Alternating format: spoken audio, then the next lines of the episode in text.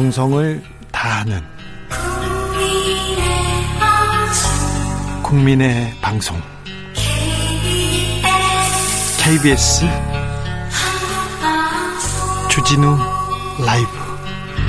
그냥 그렇다고요.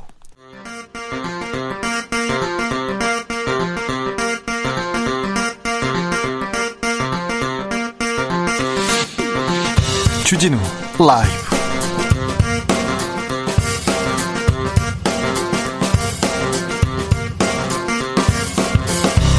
(2021년 1월 6일) 수요일입니다. 코로나 시대.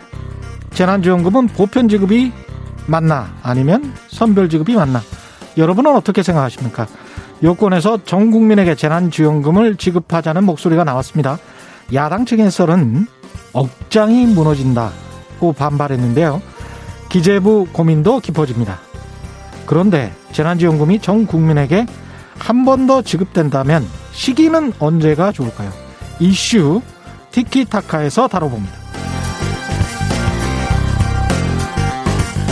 이란에 억류 중인 선박과 선원 문제를 논의하기 위해서 정부가 이란의 교섭 대표단을 급파할 예정입니다. 이란 측은 여전히 강경한 입장인데요. 이란은 왜 우리 선박을 납포했을까? 여전히 궁금한 부분이 많습니다. 왜 이런 일이 벌어진 것인지 정확한 배경, 전후 사정, 환경 오염 핑계를 대고 있는 이란의 속내까지 중동 전문가인 이수 성공회대 석좌 교수와 짚어보겠습니다. 2021년 주요 재판들이 다음 주부터 시작됩니다. 첫 시작은 국정농단 의혹으로 탄핵됐던 박근혜 전 대통령에 대한 법원의 최종 판단인데요. 제3고심 결과와 정치권에서 흘러나온 특별사면의 상관관계 재판 5분 전에서 짚어보겠습니다. 나비처럼 날아 벌처럼 쏜다. 여기는 주진우 라이브입니다.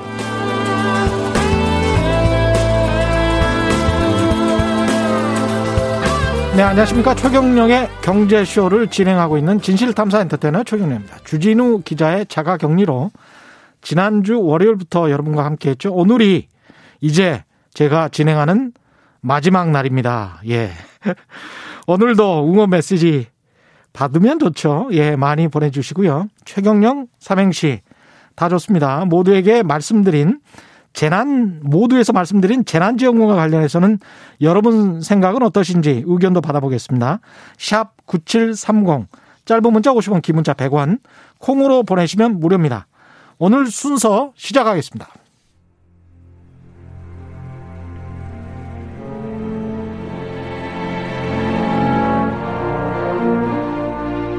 우리는 코로나보다 강하다.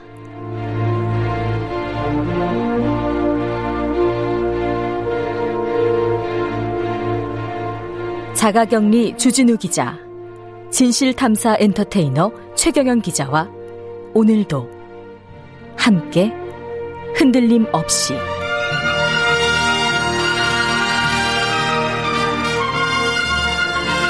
KBS 1라디오 주진우 라이브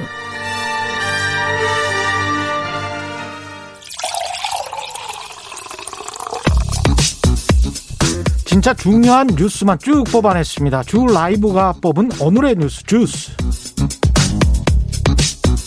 시사인 송재 기자 나오셨네요. 안녕하세요. 네, 안녕하세요. 예, 코로나19 현황부터 살펴보죠. 네, 오늘 0시 기준으로 코로나19 신규 확진자가 840명입니다. 어제보다 100명이 늘었지만 이틀 음. 연속 세 자릿수고요. 예. 확진자가 나온 지역을 보면 경기도 200 69명, 그리고 음. 서울 263명, 인천 35명 등 수도권이 567명입니다. 네. 최근 요양병원과 교정시설의 집단 발병 여부에 따라서 신규 확진자 증감폭이 크거든요. 네. 또 지역사회의 감염 감복 같은 불안 요인이 많아서 네. 아직 확산세가 꺾였다고 판단하기에는 이릅니다. 경북 상주 쪽에 기독교 선교단체 네. 여기가 또 새롭게 코로나 확산 내관으로 등장했습니다. 네, BTJ 열방센터입니다.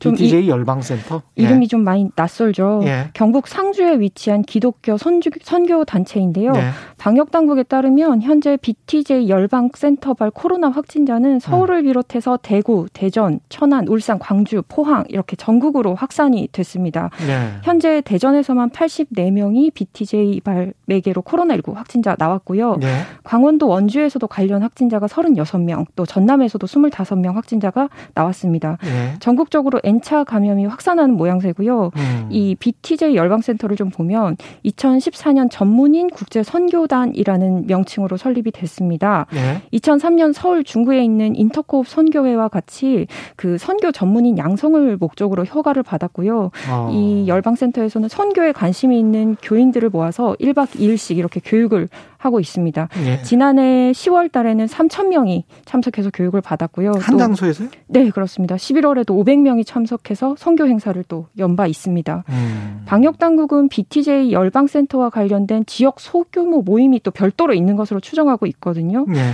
그런데 BTJ 그 지역 사무실로 등록된 주소를 찾아가 보면 음. 상간 지역이거나 목욕탕이거나 이런 실제 사무실이 없는 경우가 많다고 합니다. 예. 그러니까 BTJ 열방센터를 방문한 뒤에 또 검사를 응하지 않고 또 종교 활동 자체를 부인하는 교인들도 많아서 예.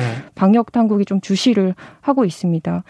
감염원 차단에 어려움을 겪고 있는데 검사를 미루다가 자칫 가족이나 지인에게 피해를 줄 수 있다. 관련자 스스로 신속히 검사를 받아달라 이렇게 당부했습니다. 인터넷으로 예배를 보는 교회들도 굉장히 많고 그런데 좀 안타깝네요. 사실은. 그렇죠. 예. 이 협조를 하지 않으면 경찰에 고발되니까요. 예. 좀 자발적으로 좀 자기 방역을 좀 해주셨으면 좋겠습니다. 예. 정부가 교정시설 직원들 대상으로 매주 신속 항원, 항원 검사를 하겠다 이렇게 이야기했네요.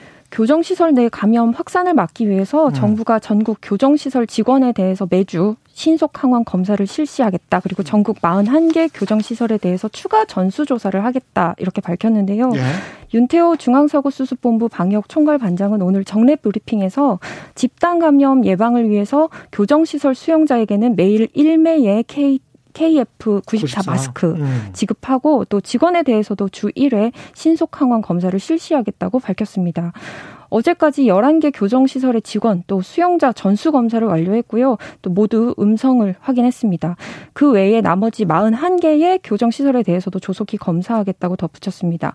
앞서서 서울 동부구치소에서는 지난해 11월 27일 최초 확진자가 나왔는데 그 이후에 직원과 수용자에 대해서 6차례 전수 검사 실시했고요. 네. 오늘 0시 기준으로 총 1,118명의 확진자가 발생했습니다. 이쪽에서 정말 많이 나왔군요. 예. 네.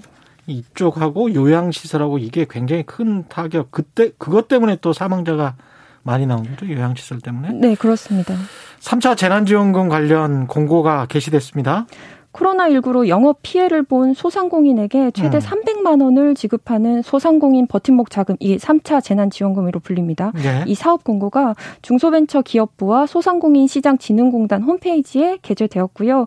소상공인 버팀목 자금은 정부의 방역 지침에 따른 집합 금지 그리고 집합 제한 업종과 지난해 매출이 전년 대비 감소한 연 매출 4억 이하 일반 업종 총 280만 명을 대상으로 지급됩니다. 음. 집합 금지 업종에는 11일부터 최대 300만 원 지급이 되고요.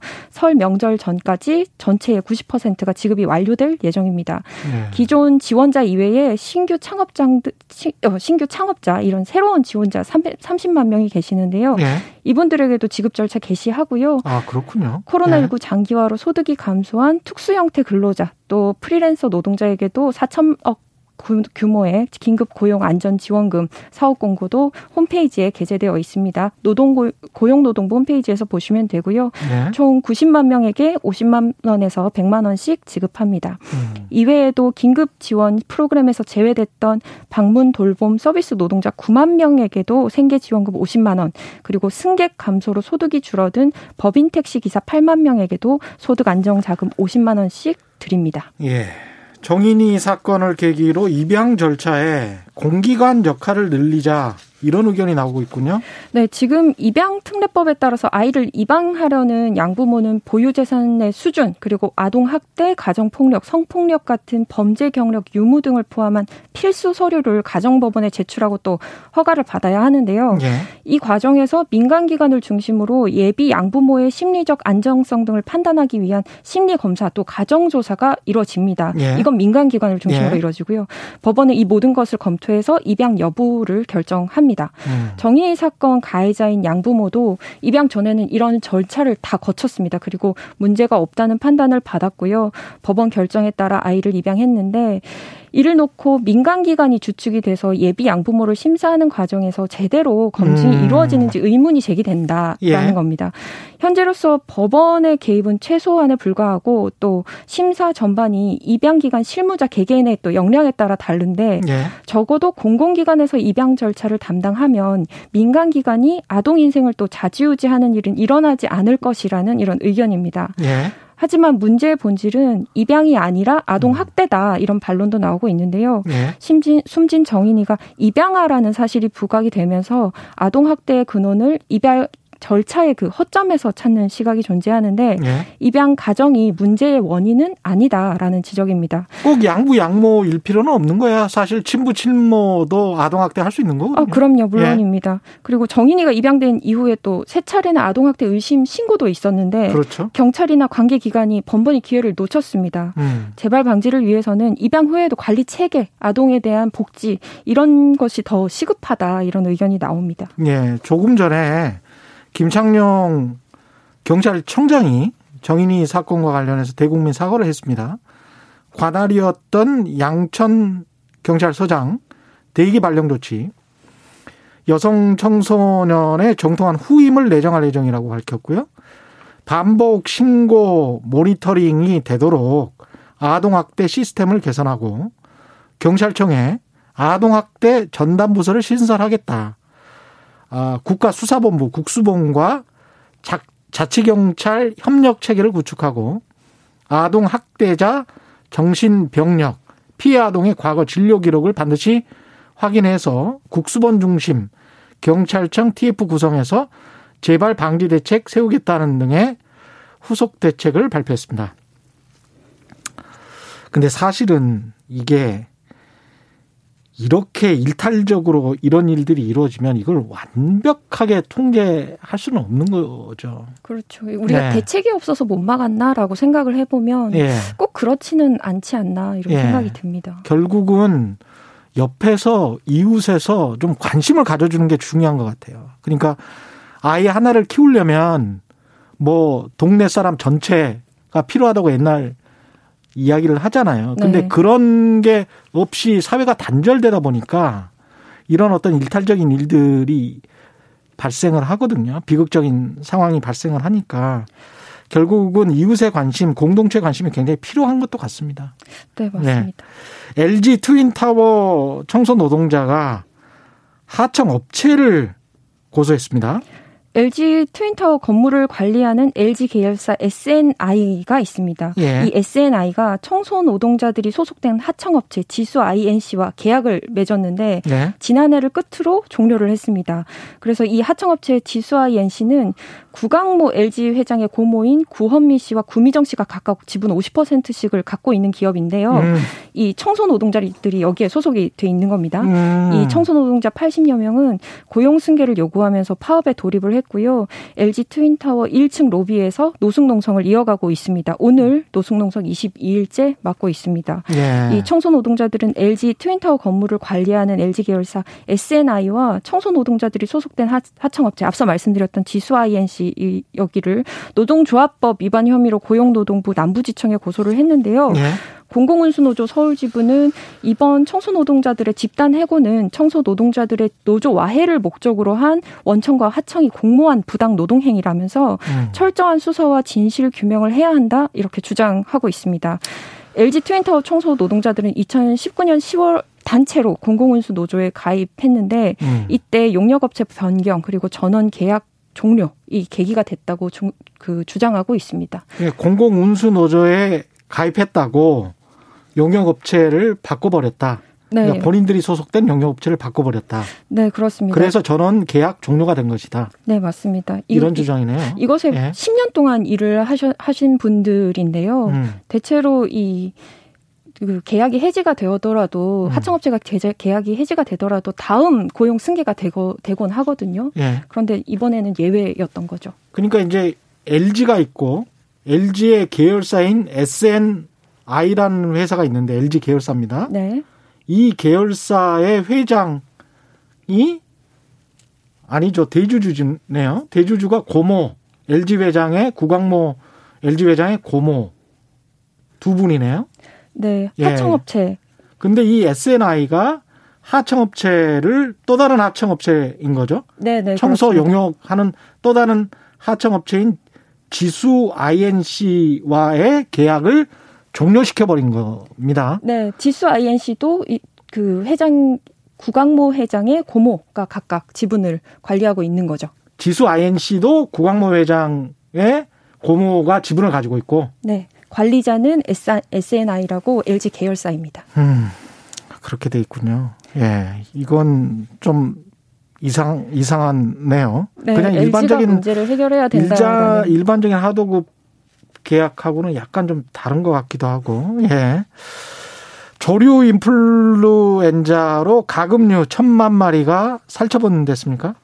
정부가 코로나19 확산 방지를 위한 방역에 모든 신경을 곤두세우고 있는데요. 네. 축산 농가들의 또 다른 방역 숙제가 생겼습니다. 음. 최근 국내 고병환성 조류 인플루엔자와 아프리카 돼지 열병이 유행하고 있기 때문인데요.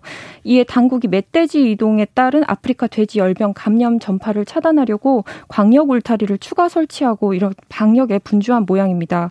여기에 전국 곳곳에서 양계 농장, 고병환성 조류 인플루엔자 감염 사례까지 이어지고 있는데 아주 축, 총체적 난국에 빠진 상황입니다.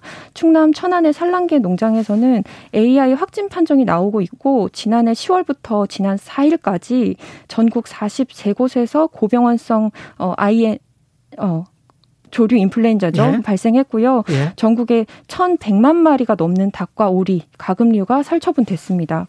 1천만 마리가 넘는 가금류가 방역을 위해서 죽음을 맞고 있는데 네. 농가와 동물보호 단체에서는 문제 제기에 나섰습니다. 논란은 방역을 위한 살처분 방식이 매우 비인간적이라는 것 그리고 예방적 살처분의 범위가 너무 넓다는 것입니다. 현재 AI 어, 중앙사고 수습본부는 고병환성 AI 발생지 반경 3km 이내의 농장에서 사육하는 가금류에 대해서는 전부 다 예방적 살처분을 시행 중인데요. 예. 그러나 동물보호단체 등은 예방적 살처분은 과학적 근거도 없고 이 기계적인 탁상 행정에 불과하다라고 주장하고 있습니다. 음. 그리고 이 살처분 자체가 워낙 충격적인데요. 예. 2011년에는 가축 매몰 작업에 투입됐던 축협 직원이 트라우마를 견디지 못해서 스스로 목숨을 끊는 사고도 있었습니다. 방역을 위해서 불가피하게 살처분을 해야 한다면 그 방식과 범위를 또 명확히 해야 한다는 요구가 나오고 있습니다. 예. 정부가 한국 국적 선박 억류돼 있는 지금 이란에 실무 대표단 파견했습니다.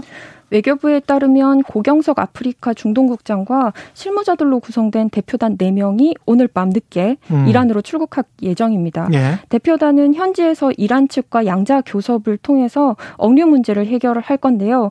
최종건 외무, 외교부 제1차관은 오는 1월 10일부터 2박 3일 일정으로 이란을 방문합니다. 음. 이 사건 발생 전부터 한국 내의 은행에 동결된 이란 중앙은행 자금 문제를 논의하기 위해서 방문이 추진이 됐었는데 이 자리에서도 선박 억류 문제를 논의할 것으로 보이는데요. 네. 앞서 지난 4일 오후 3시 30분께 호르무즈 해협의 오만 인근 해역에서 항해 중이던 한국 음. 국적의 선박 한국 케미호가 사우디아라비아 주바일 항에서 이란 혁민, 혁명 수비대에 의해서 이란 영해로 이동돼서 억류됐습니다.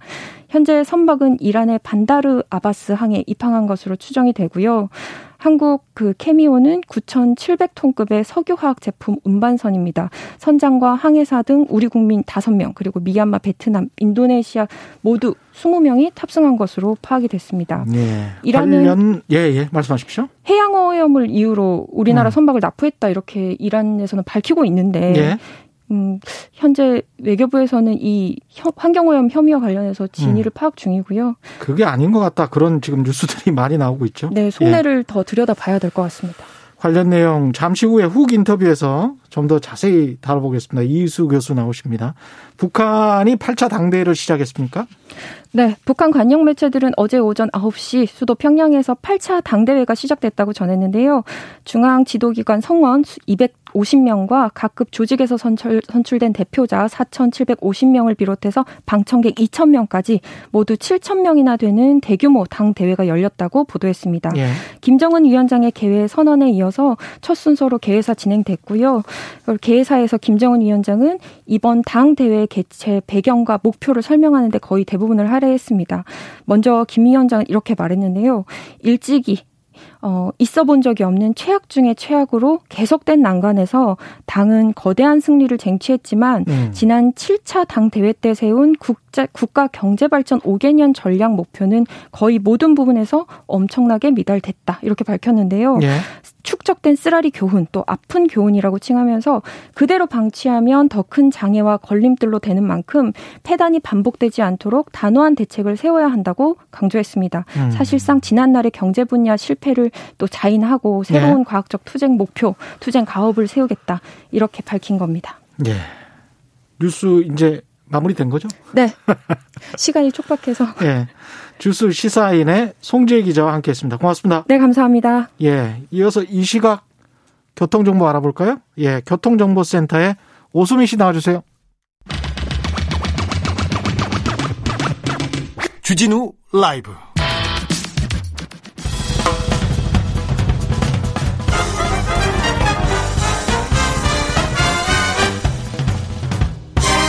훅 인터뷰. 모두를 위한 모두를 향한 모두의 궁금증 훅 인터뷰. 어제 갑작스럽게 전해진 소식. 이란이 우리 선박과 선원들을 억류했습니다. 이란은 우리 선박이 환경을 오염했다. 이렇게 강조하고 있는데요. 이란이 왜 우리 유조선을 납포했는지 대체 속내는 뭔지 이번 사태 본질 현재 언론은 이번 상황을 어떻게 보고 있는지 종합적으로 짚어보겠습니다. 중동 전문가인 이수 성공회대 석자 교수님 나와 계십니다. 안녕하십니까? 네, 안녕하십니까? 네. 한국 선적 화학물, 화학물질 운반선 한국 케미오입니다. 이름은 이란 남부 반다르 아바스 항에 억류되어 있는데요. 한국인이 5명 있고 선원 20명. 다행히 이제 신변에는 이상이 없는 것으로 알려진 거죠, 지금 현재는? 그렇습니다. 네. 선박을 납포한 주체는 이란 혁명 수비대인데 좀 귀에 익으실 것 같아요. 일반 청취자분들도. 이란 혁명 수비대는 뭡니까 이게? 1979년 이란 이슬람 혁명이 난 이후에 조직된 특수부대인데요. 예. 그 목적은 이슬람 혁명 가치와 이슬람 체제 수호를 위한 군대입니다. 대통령 통제를 받지 않고요. 예. 대통령 명령하에 있는 정규군보다 상위 부대로 누구 통솔을 받나면 최고 종교 지도자 알리 하메니에 휘하에 있는 직속 부대 실질적인 이란 최고 권력 기관으로 보시면 됩니다. 숫자는 한 12만 정도로 알려져 있고요. 아, 그렇군요. 예. 근데 이란 정부는 공식 브리핑에서 우리 선박이 해양 오염을 시켰다. 그래서 납포했다. 뭐 이런 건데 표면상 이유고 실질적인 목적은 따로 있다. 이런 분석이 지배적입니다. 어떻게 보시는가요? 그렇겠죠. 지금까지 이란이 우리 선박을 납포한 전례가 없었거든요. 네. 그리고 전통적으로 중동에서 한국과 이란은 가장 우호적인 관계고 이란으로서도 한국은 어, 가장 상위의 무역 파트너인데 예. 굳이 이렇게 무리수를 둘 이유가 전혀 없기 때문에 예. 어, 이것은 뭐 해양 오염은 하나의 표면적인 이유고 실질적으로는 지금 이란이 처해 있는 어떤 국제적인 압박에 미국에 대한 하나의 이제 메시지 음. 어 다시 말하면 이 호르무즈 해협이나 이 페르시아만의 항행의 권리와 어떤 주권을 우리는 누구를 향해서도 언제든지 행사할 수 있다는 것을 선언적으로 보여준 거고 네. 그 시기에 우리 선박이 하나의 좋은 그 뭐라 그럴까 목표가 됐던 것 같습니다. 그 시기가 트럼프 행정부와 바이든 행정부의 딱 중간 바이든 행정부가 들어오기 전에 어떤 선수를 친 건가요? 지금 어 최근에 어 지난 지난 이제 날부터 그넴 슐레만이라고 하는 이란 혁명 수비대 최고 사령관 그 표적 살해 일주기고 예. 지금 이란 전체는 굉장히 애도적인 분위기입니다. 예. 거기다가 이제 유가 하락과 또 코로나 사태로 극악한 경제 제재 그 상태에서 트럼프 행정부가 마지막으로 이란을 압박하기 위해서 지금 니미츠 핵 항모가 가 있고 음. B-52 폭격기가 굉장히 압박하고 있는 그냥 절박한 상황에서 예. 이란이 뭔가 대외적으로 또 대내 여론을 어, 묶어두기 위해서 어떤 주권 국가로서의 선언적인 그 행동을 보일 필요가 있던 시점에 이 이제 우리 선박 납부가 일어났던 거죠. 다목적이라고 보여집니다. 음, 다중적인 포석이네요. 예. 네. 그 이란 의도와 관련해서 이제 미국의 이란 제재로 한국은행 계좌에 묶여 있는 한 70억 달러 되는 돈, 8조 원 정도 8조 원이 조금 못 미칩니다만은 이 원유 대금이 목적이다. 이런 뉴스가 많이 나오고 있습니다. 이 부분 좀 자세히 설명 좀 해 주십시오. 뭐 실질적인 이유가 그거겠죠. 우리가 예. 어 이란으로부터 우리 전체 원유의 한 10% 정도로 이란에 의존하고 많이 수입해 왔습니다. 예. 네, 그리고 이제 그래서 지금 우리은행, 기업은행, 한국은행 등에서 한 8조 8조 원 가까이가 우리가 가지고 있는데 우리 중소기업이 수출을 하면서 이제 이란이 미국의 제재하에 있기 때문에 수출 대금을 이제 우리가 가지고 있는 원유 대금으로 상쇄하는 방법으로 굉장히 2,000개 이상의 기업이 무역을 잘 해왔습니다. 예. 근데 미국의 고강도 제재가 이제 시작이 되고 이제 송금이 어려워지니까 그 돈을 이란에 돌려줄 수 못하고 우리가 가지고 있는 겁니다. 그렇죠. 예, 그건 굉장히 큰 돈이고 예. 이 굉장히 어려운 경제적인 상황에서 이란은 이런 국제법으로도 또 우리가 팔았던 상품 대금을 왜 안 주느냐 굉장히 우리 정부에게 어, 끈질기게 요구해 왔고 음. 또 우리 정부는 사실 미국 눈치 보느라고 이게 어떤 일이 있을지 모르니까 안 돌려주고 있는 거죠. 그것이 그렇죠. 사실 양국 정부의 가장 핵심적이고 실질적인 이슈입니다. 이게 꼭 우리나라에만 있는 게 아닐 것 같은데요. 미국 아니 이란이 가지고 있는 미국 달러로 된 해외 자산이 근데 우리나라를 노린 거는 왜 그런 걸까요? 어, 뭐 알려진 바에 의하면 우리 금액이 워낙 크고요. 예. 어, 이거는 뭐 이제 뭐 이란이 해외 투자해서 그런 돈보다도 구체적으로 이제 석유를 판 명확한 이게 상품 대금이고, 음. 어, 이 돈은 뭐 핵 활동이나 대량 살상 무기에 전입하는 그런 이제 불투명한 자금이 아닌 분명한 무역 대금인데, 예. 이것조차도 이제 안 돌려주고 있다는 데 대한 불만이고 음. 또 우리 정부는 끊임없이 돌려주고 싶어도 미국의 경제 제재 하에서 우리가 한계가 있다는 걸 설득했지만 예. 그거는 한미 간의 문제고 미국을 더욱더 설득해서 우리 걸 돌려달라고 이제 오랫동안 요구해 왔던 겁니다. 아, 이제 그런 그렇군요. 상황에서 이제 선박 나포도 이제 이 지지부진한 이 문제를 좀더 어, 극단적으로 풀기 위한 어, 포석이라는 전망이 많은 거죠.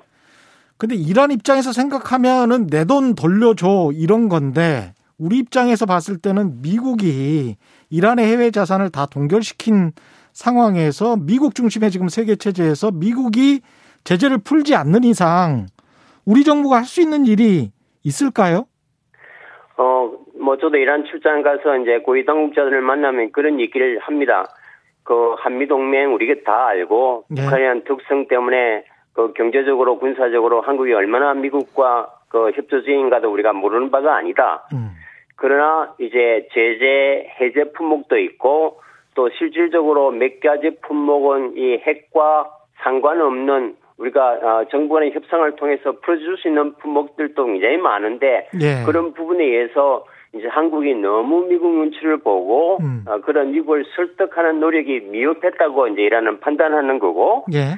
어, 근데 굉장히 다급한 상황에서 자기네들이 요청하는 수준에 한국 정부가 미치지 못한다는 이런 불만들이 많았던 것 같고요. 예. 또 사실은 이제 제재가 아닌 비제재 품목에 대한 어떤 이제 지원 확대나 어, 또 인도주의적인 면에서도 우리 정부가 그런 충분하게 이란의 수요를 충족시키지 못한 측면도 있었지요. 아. 우리 정부가 그래서 이제 교섭 실무 대표단 파견을 준비 중인 걸로 알고 있는데요.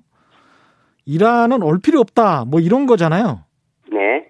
올 필요 없다라고 말하는 거는 왜 그런 건가요? 지금 의례적인 어떤 방문 또 선박 어, 선바 응유 해제나 선원들 석방을 위한 교섭은 사실 필요 없다. 지금 우리가 죽어 어, 어, 지금 죽게 생겼는데 예. 이런 이제 실질적인 대안이나 다급한 선물을 가져오지 않는 한 아. 의례적인 방문은 지금 필요 없다는 그 뜻인 것 같습니다. 그만큼 절박한 것 같고요. 예. 어, 그래서 이제 이 돈을 가지고 오든지 그 돈을 가지고 지금 위기에 몰렸던 백신 구입하는데 연계했든지 어떻게 하든지 이란에 처해 있는 상황에 도움이 되는 선물을 갖고 왔으면 좋겠다 하는 압박인 것 같습니다. 그러면 10일부터 지금 2박 3일 일정으로 최종권 외교부 차관이 이란 방문을 예정대로 진행하겠다고 밝혔는데 이번 사건 해결에 어떤 도움을 줄 어떤 카드를 가지고 가는 걸까요? 뭐 기본적으로 어 이란은 이제 한국에 대해서 좋은 이미지를 가지고 있고 음. 어떤 경우에라도 한국을 놓칠 수 없는 상황입니다. 네. 이제 EU, 미국, 중동에까지 이제 적으로 고립돼 있는 상황에서 한국은 그나마 유일한 지렛대였거든요. 음. 그런 면에서 어떤 극단적으로 이게 협상을 파기할 가능성은 거의 없습니다. 다만 우리가 이제 얼마나 성의를 보이는가 문제인데 우리가 줄 수 있는 카드가 별로 없다는 거죠. 뭐 그래도 끝까지 가서 이제 그 사람들의 의견을 충분히 청취하고 음. 우리가 이제 노력하는 제출을 보여야 되고 예. 또 우리가 할 수 있는 일은 미국을 미국과 미국을 설득해서 이제 어떤 어떤 핵 활동과 관련 없는 이런 인도적인 부분, 특히 이제 백신 제공 이런 문제에 대해서는 우리가 전향적인 자세를 보일 필요가 있죠. 뭐 아마 그런 것이 관건일 거고 예. 우리 아마 정부 대표단도 상당하게 이란을 누굴뜨릴 수 있는 어떤 보관을 가지고 가겠죠. 음. 우리 정부 입장에서도 자국민 보호라는 명분이 생겼습니다. 그래서 미국 눈치 안 보고 동결된 자금을 어떻게 풀어줄 수 일부라도 그런 방법은 없습니까? 뭐 그래서 이란 쪽에서 이제 어 제의한 것이 어, 백신 구입 비용을 이제 한국 정부가 가지고 있는 그 돈을 어, 사용했으면 좋겠다는 아. 게 공식적으로 이란의 우리 정부에 이제 타진을 했고요. 어떻게 보면 인도적인 도움을 요청을 한 거네요. 그렇습니다. 예. 왜냐하면 지금 온 글로벌 위기 상황에서 이제 국민들을 살려야 되는 백신 제공에 대해서 이걸 거부할 나라가 누구 누가 있겠습니까? 예. 그래서 이제 우리가 가지고 있는 돈을 가지고 음. 이제 백신을 구입해서 이란에 이제 제공해 준다면 뭐 예. 그것도 예. 충분히 이제 미국을 설득할 수 있고 미국도 그 부분에 대해서는 이제 부정 이제 거부하기는 힘들 거잖아요. 예. 뭐 그게 가장 유효한 어, 실질적인 협상 음. 카드가 아닌가 싶습니다. 일단 이 돈은 동결시킨 대로 그대로 놔두고 나머지 돈을 가지고 우리 자금을 가지고 백신을 사주면 나중에 이제 계상을 하면 되겠네요. 뭐 그래도 되고요. 예. 또저 어, 미 재, 어, 미국 재무부가 이제 허용해 준다면 우리가 가지고 있는 돈을 가지고 구입해서 보내주는 게 제일 좋겠죠. 예. 미국 그 조 바이든 행정부 공식 출범 앞두고 이제 정치적 계산이 깔린 것 이런 분, 분석도 나오는데 바이든 네. 행정부가 출범하고 바로 이 문제가 현안이 될 수도 있겠습니다. 뭐 현안이 되어 될 수밖에 없는 상황입니다. 예. 어제부터 이제 그 2015년 오바마 시절에 만들어 놓았던 핵 협상을 이란이 완전히 깨고 우라늄 농축 20% 농축을 시작했거든요. 예. 이것은 이제 심각한 위반입니다. 음. 결국 이란은 아직까지는 뭐 핵을 갖겠다는 의지는 국제사회를 향해서 어, 분명히 보이고 있습니다. 갖지 않겠다고. 예. 그건 다시 말하면 이제 제재를 풀어주면 우리는 핵 활동을 이제 중지하겠는데 제재는 제재대로 가, 아, 가니까 결국 우리 또 이제 핵 활동을 할 수밖에 없다 해서 선언적으로 20% 농축이라는 고강도를 어제부터 시작했습니다. 음. 결국 이건 조 바이든 행정부가 들어오면 어차피 핵 협상을 다시 시작할 때 굉장히 유리한 협상 카드를 사용하려는 것 같고요. 예. 그러나 제가 보기에는 조 바이든 행정부가 들었어도 오바마 시절의 핵 협상으로 되돌아가기는 너무나 이제 어 강을 너무 멀리 건너왔고요. 예. 다만 트럼프 행정부처럼 이 극단적인 상황에서 어 조금 더 관계 개선을 통해서 이란을 버리는 것보다 서방 체제에 끌어들여서 윈윈하면서 메가 시너지를 내자. 이게 뭐 바이든 행정부 입장인 것 같고 뭐 음. 이란도 뭐 거기에 대해서 반대하지 않는 것 같습니다. 아, 중간에 끼어서 생각보다 그리고 이게 출범이 아직 안 한 정부기 때문에 바이든 행정부가 시간이 좀 길어질 수도 있을 것 같습니다. 어, 협상은 굉장히 길어질 것 같습니다. 그러나 네. 궁극적으로 미국이 이란을 포기할 수 없는 것은 우리가 이제 규모의 경제를 놓치고 있는데요. 네. 석유 나는 나라 여섯 개 나라, 사우디아라비아, 카타르, 쿠웨이트, 아랍에미리트, 바레인, 오만 여섯 나라 이거 다 합해봐야 인구, 자국 인구, 이란 인구 반도 안 됩니다. 네. 그러니까 앞으로 이제 이 이란을 버리면 그 어마어마한 자원과 시장을 러시아와 중국이 그냥 가져가기 때문에 음. 중장기적으로 미국이 국익에 도움이 안 되는 거죠. 예. 그런 면에서 어떻게 하든 이란을 버리는 것보다는 음. 이란을 끌어들일 수밖에 없는 게 이제 미국 행정부의 공식 입장일 테고요. 예. 다만 과거처럼 트럼프처럼 극단적인 자세가 아니라 이스라엘과 주변 산유국과의 관계도 개선하면서 어떤 다자간 분위기로 중동 정책을 쓰겠다. 이게 이제 바이든 행정부가 트럼프 행정부와 아주 다른 점입니다. 예. 그래서 이제 조 바이든 행정부가 들어와도 이스라엘과 아랍 국가 간의 이제 외교 정상화 노력은 가속화될 거고 최근 들어서는 이제 사우디와 카타르가 외교 관계 단절을 해소하고 어제부터 정상 관계로 돌아섰잖아요. 예. 그리고 어제 이란 정부가 비공식적으로 사우디와 이란과의 관계 개선을 하겠다는 선언을 했습니다. 그렇게 보면은 이제 음. 바이든 행정부가 중동 정책에 있어서 트럼프와는 완전히 자, 다른 트랙을 어 지금 이제 타고 있다는 게 이제 가시적으로 보여집니다. 예. 이란도 이런 트랙을 결코 놓치지는 않겠죠. 음. 마지막으로 한국 정부의 외교적 묘수 이번에 우리 선박 납포 사태가 길어지면 안 되잖아요. 장기화되지 않기 위한 어떤 묘수 같은 게 있을까요?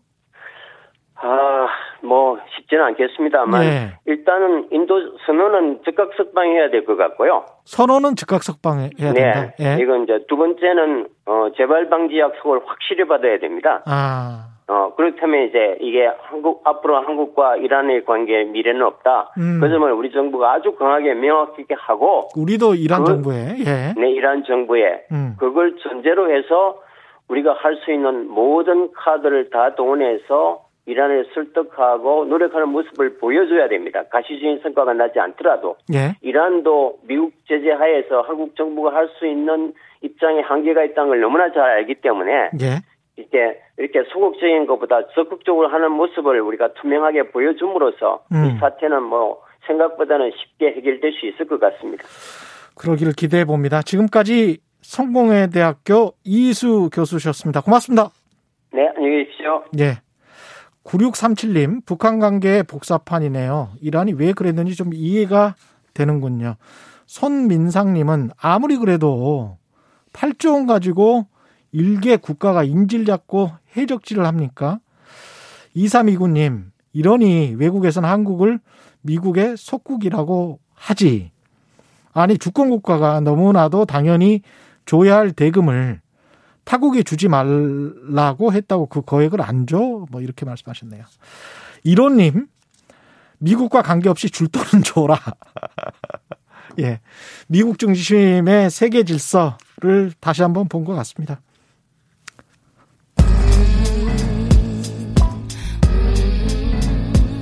나비처럼 날아 벌처럼 쏜다. 주진우 라이브.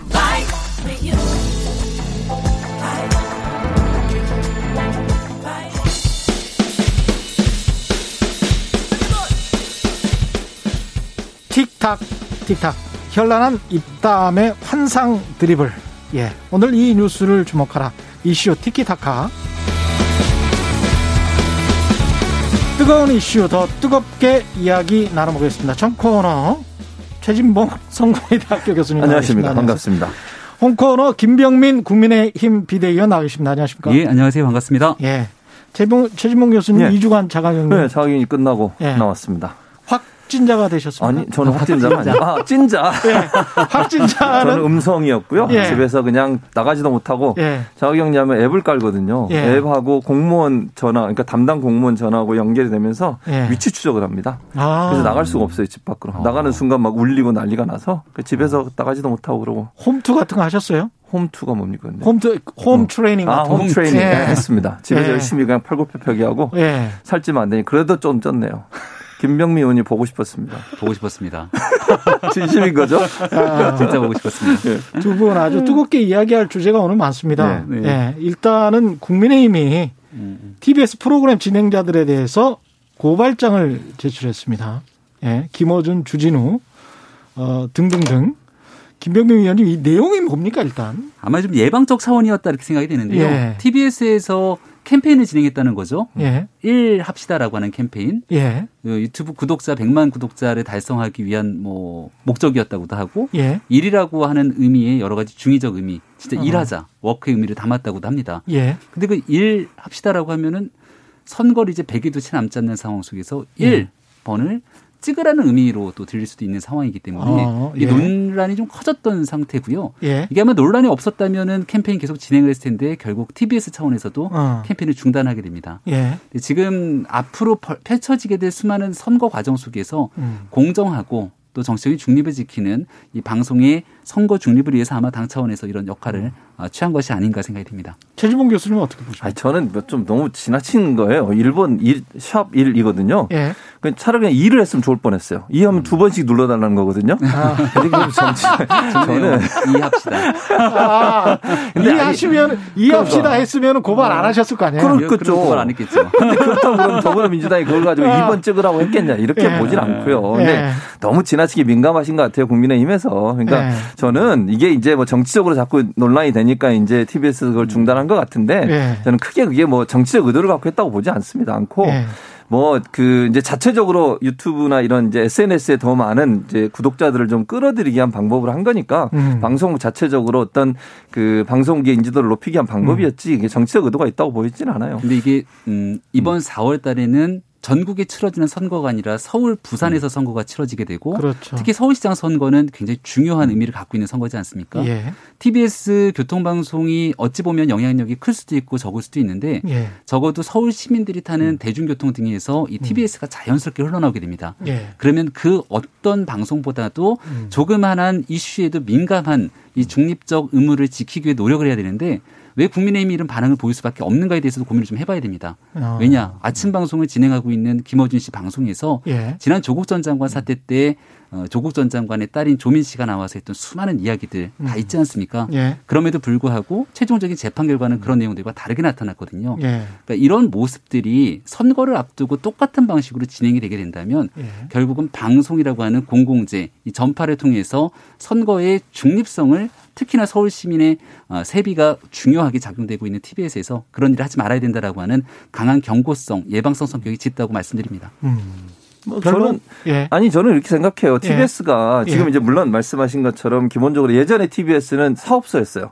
그러니까 서울시 교통국장 밑에 있는 사업소로 운영이 되다가 음. 작년에 법인으로 독립을 했습니다. 법인으로 예. 독립을 하면서 법인화가 됐고 재단 법인 재단 법인화가 됐죠. 예. 그리고 재단 법인화 이사회가 있는데 예. 이사회 구성을 보면 2, 3, 3이에요. 무슨 말이냐면 이사들을 추천하는 단위가 시장이 2명을 추천하게 돼 있고요. 시의회에서 음. 3명 그리고 전임 이사회가 3명을 추천하게 돼 있는데 예. 이번 경우에는 전임 이사회가 없었잖아요. 어. 처음 이사회니까. 그러다 예. 보니까 시장이 또 3명을 더 추천해서 예. 이번만 5명을 시장이 추천하게 된 거예요. 음. 그래서 이제 뭐 그게 논란이 될 수는 있죠. 예를 들면 시장이 추천한 이사가 5명이고 의회에 추천한 이사가 3명이니까 시장의 입김이 어느 정도 작용할 수 있다 이런 비판을 받을 수 있다고 봐요 저는. 그러나 네.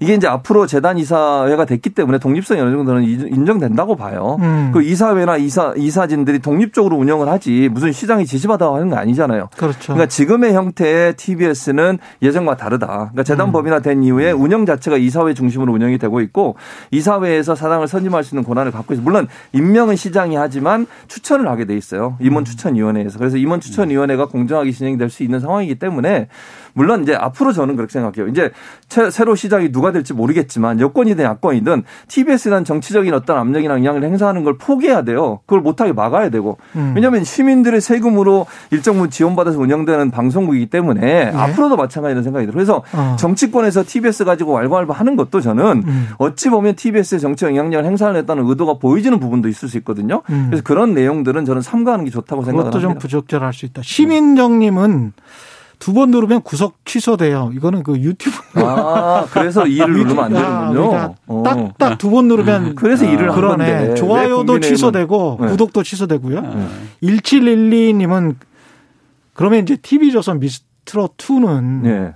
국민의 힘이냐 뭐 이런 이제 그럼 뭐 1과 2는 TBS와 음. 어, TV조선이 가져가면 음. KBS는 뭘 가져가야 되는 거야, 그러면. KBS 이라디오? 예. KBS는 뭐. KBS, KBS 이라디오 그러면 정치적으로 보면 예. 국민의힘 지지하는 쪽이 돼버리는 거잖아요. 왜 KBS는 무지개입니다, 무지개. 예. 일곱 색깔 무지개. 예. 아무튼 여기서 우리가 음. 느낄 수 예. 있는 건 음. 국민의힘 뿐만이 아니라 또 예. 서울 시민들 중에 상당수도 이런 음. 부분들을 보면서 예. 이거 정치적으로 조금 편향돼 있는 것 아니야 라고 음. 하는 생각을 가지는 분들이 계실 겁니다. 음. 그렇기 때문에 이제 보궐선거 얼마 남지 않은 만큼 예. 공영방송이나 또 우리가 정말 정치적으로 중립을 지켜야 되는 분들이 다시 한번 이 중립적으로 잘 해야겠다는 의미를 음. 깨닫는 계기가 됐으면 좋겠다고 생각합니다. 그 정도는 그 저도 경고성이다 뭐 이러면 음. 이해할 수는 있을 것 같은데 음. 서울시장 선거 공약으로 국민의힘이 음. 김호준의 뉴스공장 프로그램 폐지를 뭐 추진하겠다 이런 음. 보도가 나왔는데 이거는 진짜입니까? 아마 저는 제 기억으로는 금태섭 의원이 먼저 이야기를 끄집어낸 것이 아닌가 예. 싶은데요. 예. 예. 여기에 대해서는 김어준 씨가 진행하고 있는 이 아침 라디오 프로그램을 보면서 예. 뭐 굉장히 큰 웃음을 준다라고 하는 사람들도 있겠습니다만은 음. 여전히 정치적으로 너무나 편향적으로 치우쳐져 있다 이런 비판하는 분들이 적지가 않습니다. 그리고 제가 앞서 말씀드렸던 조국 전 장관 사태가 터져 나왔을 때 일어났던 수많은 이야기들 예. 그리고 그 뒤에 그리면 잘못된 정보들을 바로잡으려고 하는 노력들은 있었는가에 대한 음. 근본적인 물음 다 떠나서 서울 시민의 소중한 세비 혈세로 또 운영될 수밖에 없는 구조를 갖고 있는 TBS에서 네. 이러한 정치적 중립을 지키기 위한 노력을 하지 않았던 부분에 대해서는 분명하게 바로잡을 필요가 있다. 그리고 음. 이번 서울시장 선거에서 이와 같은 내용들도 서울 시민들이 서울시장을 선택하는데 굉장히 중요한 의미로서 의사결정의 하나의 음. 어, 결정 구조로 작용하게 될 거라고 생각합니다. 예. 그러니까 저는 이렇게 생각해요. 예를 들어서 김호준 뉴스공장이 저 편파적이다 이렇게 음. 뭐 주장을 할 수 있고 비판할 수 있다고 보면 그거 음. 자체까지 못하게 할 수는 없어요. 다만 아, 어떤 예. 프로그램을 예. 없애겠다고 하는 건 언론 탄압이에요. 이거는 저는 그런 얘기를 하면 안 된다고 생각해요. 무슨 말이냐면 예. 그럼 이렇게 생각해 보시죠. 제가 하나 더 넘겨서 생각을 해보면. 예. 만약에 야권이 정권을 잡으면 야권이 원하는 방송으로 만들겠다는 의도로밖에 안 보여요. 그런 음. 발언 자체가. 그러니까 예를 들면 김호진의 뉴스공장이 불, 어, 이거 불편 부당, 그러니까 불, 어, 어떤 음. 편파적이다. 예. 문제가 있다. 이건 예. 비판할 수 있어요. 충분히 음. 가능하다고 저는 봅니다. 그러나 어떤 프로그램을 없애겠다, 만들겠다 이렇게 얘기해 버리면 음. 그러면 차기에 서울시장이 되는 야권이 서울시장 되면 그러면 TBS를 자기들이 원하는 대로 정치적 편향성을 가지고 하겠다는 의도로 비춰질 수 있는 거 아닙니까? 네, 위험한 발언이죠. 위험한 발언이에요. 예. 저는 정 언론은 아까 말씀드렸잖아요. 재단법이나 돼 있고 지금은 음. 시로부터 독립적으로 운영되고 있습니다. 물론 시로부터 자원을 지원받는 건 맞아요. 자원을 지원받고 운영 재원을 지원받는 건 맞지만 방송국이 어떤 프로 프로그램을 없애겠다 이런 식의 말을 하게 되면 그건 언론 탄압이나 언론의 편성의 자유에 대한 침해입니다. 음. 방송법이 어긋나요. 방송법 사조에 보면 어떤 권력기관도 방송의 독립성과 자유를 침해할 수 없게 돼 있습니다. 내부든 외부든. 예. 그런데 이런 얘기를 하는 것 자체가 오해를 불러일으킬 수 있다는 거예요. 그래서 제가 음. 아까 말씀드렸잖아요.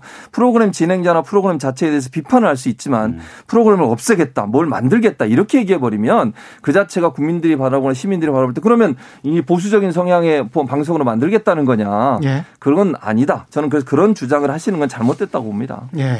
그 TV조선 예능 프로그램에서 또 네. 나경원, 박영선 두 분이 이제 출연해가지고 네. 이것도 이제 선거 출마 앞둔 정치인들의 음. 홍보 방송 아니냐 이렇게 민주 언론 시민연합이 논평을 네. 냈습니다. 역으로 보면 어떻게 보십니까? 이거? 그나마 일단 민주당과 예. 그리고 국민의힘에 대한 예. 두 명의 구색은 맞췄다. 예, 주요 정치인들을 음. 다뤘기 때문에 예. 기본적인 구색은 맞춘 것 같은데 예. 일각에서 바라봤을 때는 국민의힘 내부에서 음. 우리는 왜 두고 나경원 의원만 민주당 내에서도 어 우상호 의원 같은 경우 나도 있는데 이렇게 얘기할 수 있는 측면들이 있는 것 같은데요. 그러네요. 또 과거에도 예. 돌이켜 생각해 보면 예전에 2012년도 힐링 캠프가 생각이 납니다. 힐링 캠프. 예. 예. 근데 음. 그해 겨울 초반이었던 거 생각나는데 예. 박근혜 후보 가 한참 떠오르고 있었던 그 맞아요, 당시 맞아요. 박근혜 후보도 나왔고 예. 그 다음 주였나 문재인 후보가 나와요. 그래서 아, 거기에 그리고 예. 나서 대선은 조금 멀리 있지만 음. 바로 4월 달에 총선이 있거든요. 음. 맞아요. 오히려 예. 지금보다 더 가까웠던 때였습니다. 예. 그래도 어느 정도 각 정당에 대한 구색은 맞추고 음. 또 가장 유력한 주자였기 때문에 국민들이 볼 수 있는 알 권리를 줬다는 측면도 있거든요. 예. 어, 장단이 분명히 있다고 생각을 합니다. 음. 하지만 최소한의 균형을 맞추려고 하는 노력들은 늘 방송이 잊지 말고 견제해야 될 자세라고도 생각합니다. 예. 저는 이게 이미지 정치화할 수 있는 아주 위험성이 높은 행동이라는 생각이 들어요. 그러니까 음. 지금 이제 말씀하신 김병민 의원님 말씀을 동의하는 부분은 균형을 맞추는 부분 부분 좋아요. 그건 좋은데 정치인들이 이분들이 나와서 했던 얘기를 보면 아내로서의 역할이든 가정에서의 역할 이런 부분이 주 내용이거든요. 음. 사실 근데 이분들이 나와서 물론 그 프로그램의 취지 자체가 그런 모습이에요. 그런데 사실 국민들이 그분들이 나와서 했던 얘기를 듣고 싶은 건 뭡니까? 서울시장으로서 만약 했을 때 정치적 역량이나 재능이나 능력이나 이런 부분들을 검증하고 싶은 거잖아요. 예. 그런데 이게 그런 모습으로 자꾸 비춰져서 여성을 음. 어떤 여성의 그 뭐랄까 사회적인 선입견 안에 갇혀 있는 모습만 보여주는 것이 음. 과연 이분들을 출연시킬 이유와 목적이 있었을까? 물론 음. 그 방송사 입장에서는 시청률을 끌어올려서 경제적 이익을 얻고 광고를 더 많이 붙이려는 의도가 있었겠죠. 예. 그리고 이분들 입장에서는 나가는 것 자체가 홍보가 된다고 봤을 거예요. 근데 나가서 과연 그러면 지금 이제 유력한 서울시장 후보로 거론되는 분들이 여성으로서 가정에서 일하는 부분, 자녀를 돌보는 뭐 이런 얘기를 해가지고 이분들의 이미지 자체가 유권자들이 올바로 선택하는데 부정적인 영향을 미친다고 저는 생각해요. 예. 를 들면 정말 그분이 서울시장으로서 정치인으로서의 역량이나 능력을 음. 검증하고 볼 수 있는 그런 내용을 했다면 어느 정도 예. 이해가 되지만 잠시 쉬었다 가겠습니다. 예, 그렇죠. 예. 6시에 이슈 티키타가 이어갑니다.